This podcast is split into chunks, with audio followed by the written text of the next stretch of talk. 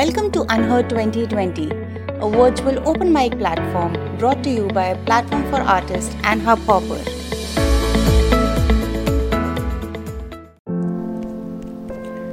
दोस्त लाइफ में एक अच्छा थोड़ा कच्चा पर दिल का सच्चा और निस्वार्थ से हम पर जान छिड़कने वाला दोस्त अक्सर मुश्किल से मिलता है। पर मिलता ज़रूर है। और लाइफ में ऐसे दोस्तों का होना ज़रूरी भी होता है। यही बात जिस उम्र में मुझे समझ आई, तब तक शायद मैंने अनजाने में कुछ अच्छे दोस्त पाने से पहले ही खो दिए थे। फिर क्या? हाथों में कॉफ़ी का मग लेकर घर के सबसे पसंदीदा कोने में बैठे बैठे मैं निकल पड़ा। ऐसे ही दोस्तों को खोजने और रास्ते में आया स्कूल बेंच।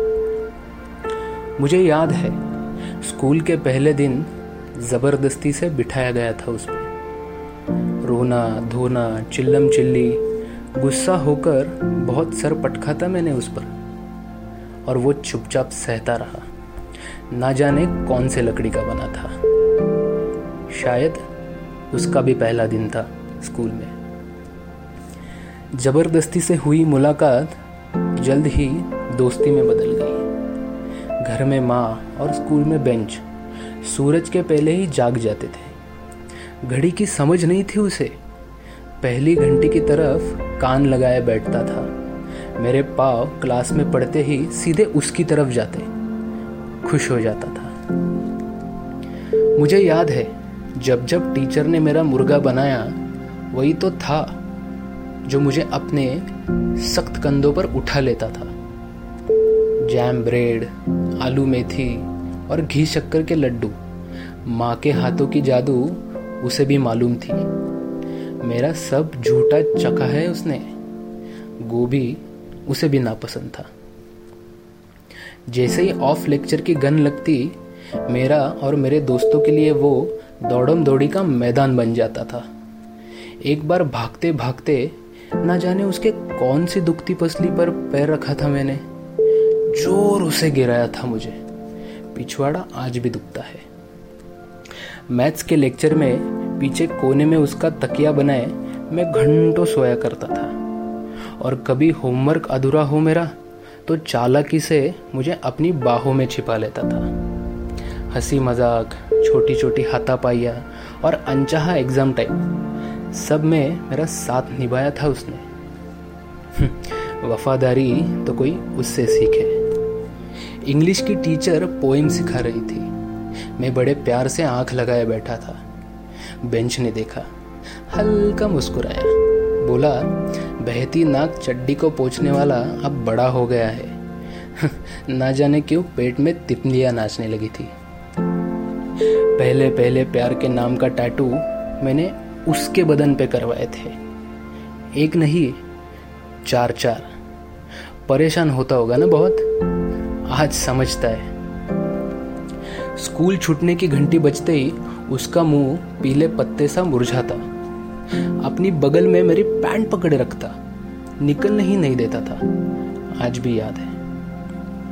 शायद यही वजह थी। शायद यही वजह थी सेंड ऑफ़ के दिन आँखें नम थी सबकी। कॉफ़ी के लास्ट सिप पर बरसों पहले खोया दोस्त और उसकी निस्वार्थ दोस्ती का अच्छे से एहसास हुआ था मुझे। तो अगले ही दिन मैं स्कूल जा पहुँचा।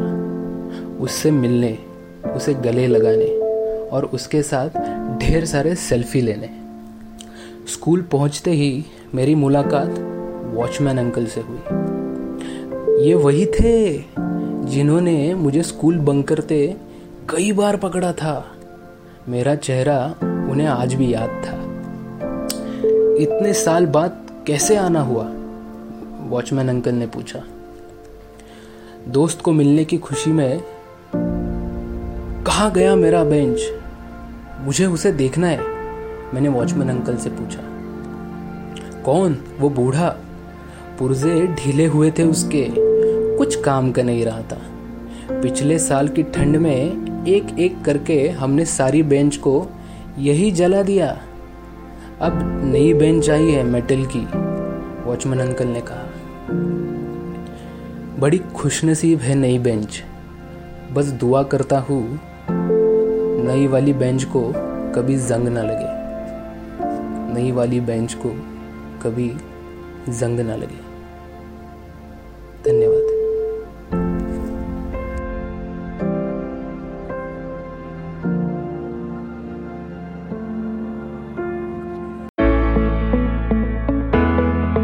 Join us for the next edition, and we'd love to have your episode here. To be a part of Unheard, write to us on contact at pfaindia.com or info at hubhopper.in, and we'll get in touch with you.